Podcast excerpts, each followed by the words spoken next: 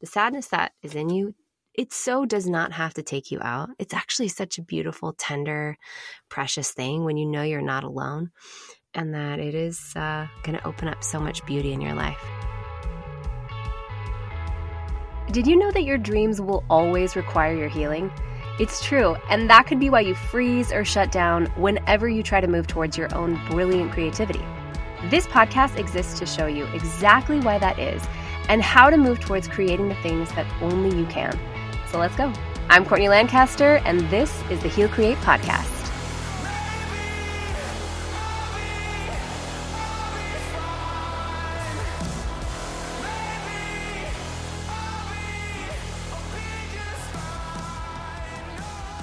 Welcome to another episode of the Heal Create podcast. I am so glad you're here. And if you saw the title, um, we're going to be talking about grief today. And this episode is scheduled to come out the day after Thanksgiving. So it might seem like a really weird topic to cover in the middle of the holidays.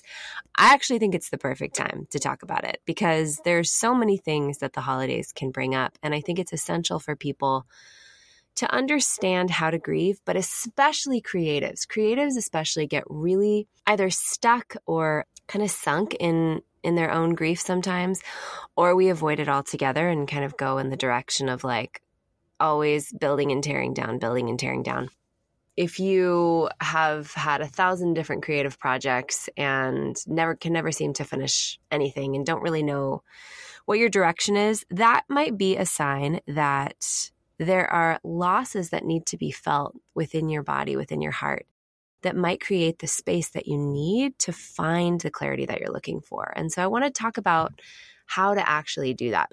So there are obvious reasons to grieve. Loss is the most obvious. And transitions, um, maybe having a kid go off to school, or maybe something really big ending. And then there's the not so obvious grief, like things that might seem really good can bring up a lot of grief. Like getting engaged is a really that's a, a great example. Something that wonderful that's really happening, um, or having a baby.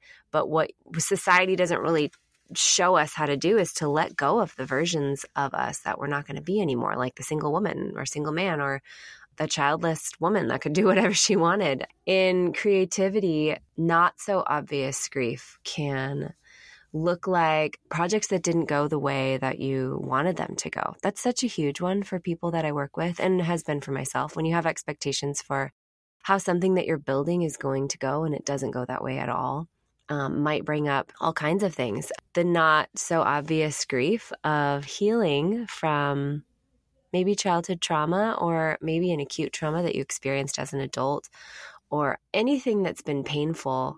You would think that healing would bring more joy and more safety and more groundedness, and it does.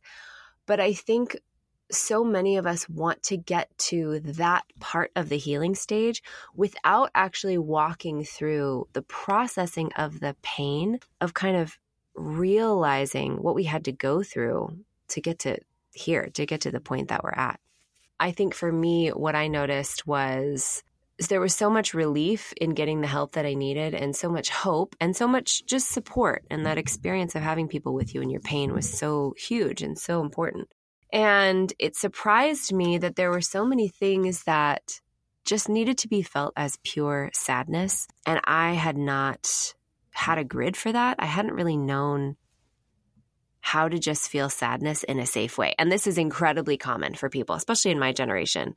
Uh, 90s parenting was so much about behavior, which was the bulk of my childhood was in the 90s. And for a lot of people around that 80s, 90s, early 2000s, it was really when our parents were so focused on behavior, then emotions and the expressions of emotions looked like disobedience a lot of times, looked like not cooperating because, you know, the body is not interested in packaging its emotions in ways that are convenient for other people. And kids know this the best. And I think that we as a generation have grown to know that that's not always at all what's most important is the, the obedience of children.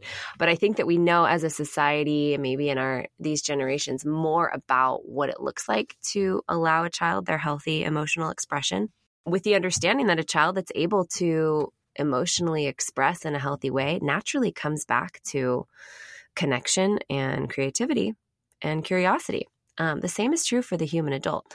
So if you find yourself lacking compassion, creativity, and curiosity, you might want to take an inventory of of losses or things that might need to be honored through the processing of grief, which we'll talk about later. I think that with grief, grief is actually a really beautiful experience when you're not afraid. And like I said, for so many of us as kids whose parents didn't know how to be with them in their sadness, well, what happened was that our little brains were programmed to connect sadness with aloneness. Or so much of our anxiety comes from emotions that are trying to come up, and then our body trying to protect us from those very same emotions because our body remembers that when we were kids, no one was with us in our sadness and our fear and our anger. Not in the way that we needed. We really needed, you know, parents to sit next to us and hold us and show us compassion and let our um, let our little selves cry and be irrational and you know get all of that emotion out. But since so few of us had that then our our brains are just programmed to think that sadness means that we're alone. So it's really important to relearn and reconnect in your brain grief and compassion grief and uh, someone with you. I was just saying this to somebody the other day anytime I cry now as an adult, I immediately imagine like 10 of my favorite people surrounding me. I, li- I even right now I can like see their faces because I've imagined people with me and I've experienced in real life people with me so often in my healing process when I've been in pain that now my brain and my body just think that crying means that people are with me. And that hasn't been an easy road to get to for, you know, if you were like me, for someone who cried alone um, or never cried at all, really. But it's so essential to learn, it's so essential to understand. So if you think that you may have things to grieve, I want to talk about how you can do that. And I want to start with a story. I've actually told this story before um, I think in the first episode of this season. But basically, about a year and a half ago, we moved to Orange County from Northern California, which you know if you followed along. And it was just a dream move. It was something we were really excited about, something we really, really wanted to do. And uh, we thought about it, and, you know, so many things had to work themselves out for that to happen, and they did. And I was also in the middle of creating a lot of music and a lot of musical projects and co-writing had a lot of momentum there and i when i got here i started to notice really quickly that i was pretty shut down that i was in what we would call it a dorsal response and i was really noticing that i was way more numb first of all, way more numb than I thought I was going to be for all my dreams coming true. But second of all, more numb than I had been in a really long time. And it was just a massive overwhelm that I was experiencing. And so I hit kind of a a bit of a breaking point when we had some real real losses, some family members that passed away and a friend that passed away in a really tragic way. And I had spiked in anxiety so so profoundly for me, which anxiety wasn't at that point a you know, a normal occurrence for me anymore. And I was like, this is there's there are things here that need to be felt. And luckily I had amazing support and a really great teacher, Sheryl Paul, who helped me understand how important it was to honor all that had changed. And that was something that I missed. I met because I really wanted to move away. I really wanted to create the music. I really wanted to be in this new season of life. But there were so many things that I was rushing towards my dreams so quickly for that I missed some of the sadness that was there. And so I began to every single night, I began what was called a grief practice. And it's something I still pick up seasonally if I need it. But basically, there are a lot of ways to process grief. And for me, what I did was music was it and is always such a huge catalyst for me to feel the emotion inside of me. And I would put on three songs and I would sit, I would light a candle, and I would have a journal ready and I would write down some of the things that I noticed had changed recently.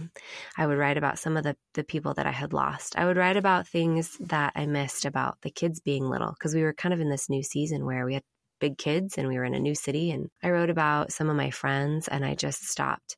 Anytime I noticed emotion bubble and go up to my throat, I would stop and I would like rock myself. I would put, um, like, just kind of rock back and forth sitting. I would put my hand on my chest. I'm doing that right now. If you can hear that, that's what I'm doing. I would even like put my hands on my face, um, put my hands around myself, my arms around myself, and I would just cry. And it was so essential for me to come out of numbness. I did it probably every single day for three weeks. I had so much to grief. And then I began to feel well, I began to feel. I began to feel my life again. I felt all of my senses coming back online, and I began to experience joy and feel the good things that were there for me to experience now. I think that, again, so important to either imagine someone with you when you're grieving or to actually be with someone. And that can be a really tricky process when we're looking for the right kinds of support. But I think that you need to know your body was made to grieve safely. And if you are veering towards fear or overwhelm, if you're journaling or if you're by yourself, then it might just signal that your brain is still associating sadness with being alone and with being stuck and with being overwhelmed. And that's when we do, again, we want to go and get the right kind of support or talk to a friend because that fear, your body will really stop at nothing to protect you. And it's going to throw all kinds of crazy thoughts your way just to get you to stop feeling the sadness. And if you're in that place, you're no longer in productive grieving. You might be in kind of re traumatizing territory. And that's okay. I've been there. And it's not anything that you can't recover. Nothing eh, is unhealable. It's all it's all part of the process of you learning. But what we're looking for is some productive grieving. So you'll know that you've left that realm um, if you do feel an abundance of fear. The other thing that I want to say too is that there's a balancing act that you kind of have to manage if you are in a grieving season. We do not want to be walking through grief every single minute. If we're processing losses, we need to take breaks. Grieving is a it is so taxing on your body. It can be. And it can be such a marathon. And we don't want to be in this place where we're just drowning in it. We need to take breaks where we're doing something physical. I remember reading once that, you know, baking bread or painting is really something important that they offer to those that have lost loved ones because it, it gives your brain something to focus on, uh, like your body is actually doing something, you're working with your hands. That's really a, an excellent way to take a break. Also, taking a walk, going outside is essential. Connecting to nature, even if you're just noticing with your five senses, the moment that you're in when you're outside is really essential too. I think what was really different for me a year and a half ago with this grief practice was that I really was able to see it as a part of my day and not a depression season. And I know depression seasons, and they are no fun. And uh, if you're in depression, your body is an active self protection. And there's nothing wrong with that either, but it's not proper grieving. When I was in a grief practice, I, or when I am, if I engage in it again, it's actually a small part of my day where I just take time to honor it and I feel the emotions and I cry. And then I take a deep breath and I do some grounding techniques and I will like put my hands under cold water and I'll listen to an uplifting song. I'll watch something funny to get out of that grief. And um, I think that that's something that I try and teach my clients to do, even my kids to do, is set aside time to actually feel what's there and feel the sadness. So I wanted to offer this to you guys right now because obviously the holidays bring up so, so much that can just invite us to see and feel and honor. And what's really beautiful is that we're, if we're really able to be present with where we're at and we're able to take time out of our day to feel and to really drain the reservoir of pain that might be there, it actually does release. It actually does go away. There will always be reasons and things that happen that are challenging, and healthy grieving practices are always available to us. But living in dread is not necessary and not essential for the human experience at all. Once you begin to get comfortable with this idea of feeling your emotions in a healthy and productive way, then life doesn't seem so scary because you know that if you do lose something and you do need to grieve, you'll have the tools and the really the self trust to be able to walk through it. So, if anything's coming up for you in this holiday season, I just would invite you to practice being with it.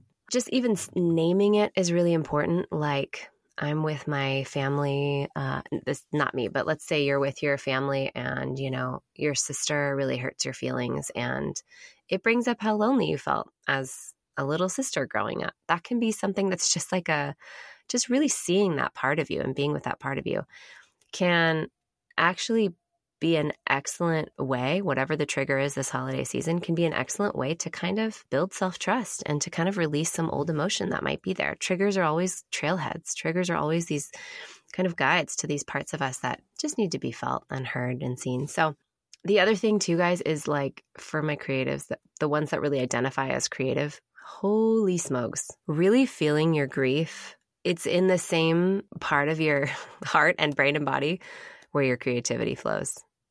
And there have been so many beautiful things that I've created um, after I've grieved and have felt my joy and my groundedness again, but also in the middle of grief. And so there are songs that you'll never hear that I've written about, you know, friendship breakups or like childhood stuff or questions that I had about, you know, God or whatever it is that just came out of me, like really actually being honest with some of the sadness that was there in a grounded way and I think that it's essential for creatives to understand is like you make friends with with the process of feeling your emotions and your creativity absolutely soars. And I noticed that a lot of stuck creatives are actually avoiding things that they need to let go of and feel. And it doesn't have to be scary. Feeling your sadness without fear is actually a really beautiful experience. Do you guys remember listening to sad songs in high school and you were just like in the zone and you felt like you were in a movie and you were like with your friends and just like feeling it? And it wasn't scary. It was like real and honest and brutal, but beautiful. That's really what grief gets to gets to be. So, my hope in sending this out there into the podcast universe is that you'll be encouraged to know that the sadness that is in you it so does not have to take you out. It's actually such a beautiful, tender, precious thing when you know you're not alone and that it is uh, going to open up so much beauty in your life. So I wanted to just wish you guys um, such a wonderful Thanksgiving and I hope you have. Hmm, deep healing experiences and also beautiful creativity. Thanks for listening. Bye. Thank you for listening to another episode of the Heal Create podcast. If you have enjoyed this podcast at all, we would love if you would subscribe, rate it, send it to your friends. That would really help us get this message out this message of empowering people towards emotionally sustainable creativity. Also, we have a PDF for you. So there's an exercise that I created called inspiration mirroring. And basically, it is for those that are looking to get acquainted with their authentic, truest self, based on the idea that whatever inspires you embodies your potential. And so, if you want to get started on that journey today of really understanding who you are at your core, you're the person that you hope you are, then you can go to the link in my bio on Instagram or go to my website and download that PDF. I think that's all. Have a beautiful day.